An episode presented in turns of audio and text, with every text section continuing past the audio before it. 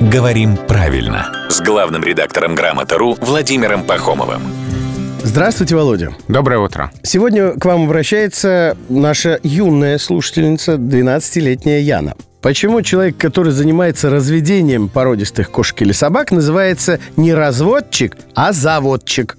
Ведь слово «разведение» касается не только домашних питомцев, но и птиц, и крупного мелкого рогатого скота на фермах. Тогда ну, какая смышленая девочка, Яна. Да, вопрос хороший. Слово «разводчик» и правда нет в русском языке, а слово «заводчик» образовано от «завод».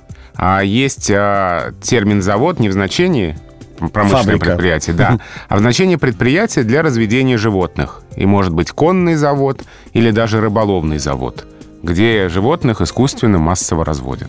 И вот именно от завода и образован заводчик. Где занимаются разведением. Да, вот так сложилось, что разведением занимаются на заводе, занимаются заводчики. Ну, то есть они заводят этих питомцев. Ну, как вот, знаете, часы, например, мужей. да. Да. Вот у кого какие сравнения. Не, моё а потом ближе, уже думаю. в хорошие руки пристраивают. Да, хорошо. Хорошо, Яночка, вот, э, дядя Володя все объяснил.